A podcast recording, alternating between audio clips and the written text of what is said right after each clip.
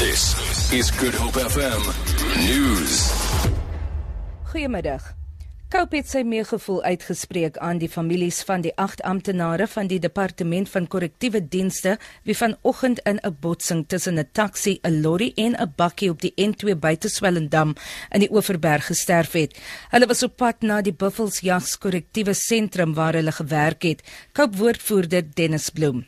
We are taking this type of um, accidents very serious and we are really saddened when eight officials of the department die at once.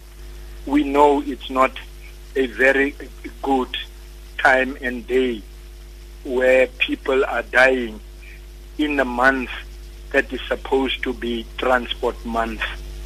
And may their souls rest in peace.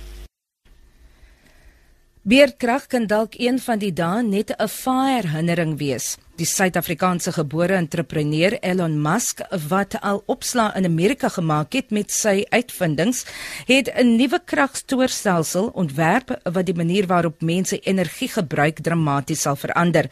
Die herlaaibare battery sal sowat 10 kW verskaf wat genoeg is vir 'n hele huishouding. Die battery kan met sonkrag of van 'n muursok herlaai word. Die Suid-Afrikaanse Nasionale Padagentskap het ontken dat hy kontantvloei probleme ondervind.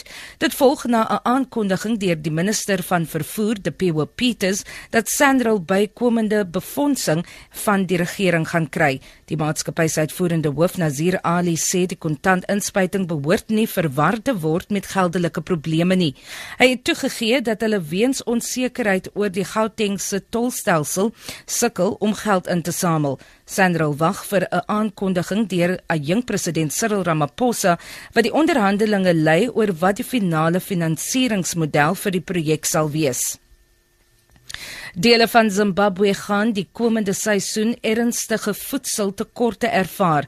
Die Amerikaans befondse Famine Early Warning Systems netwerk sê sommige plase in landelike gebiede in die suide het so te sê geen oes te gelewer nie.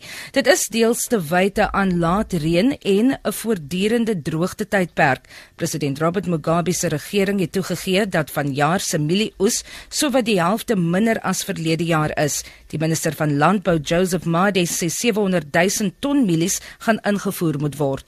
Vir Good Hope FM nuus, ek's Vanya Klitschko Collison.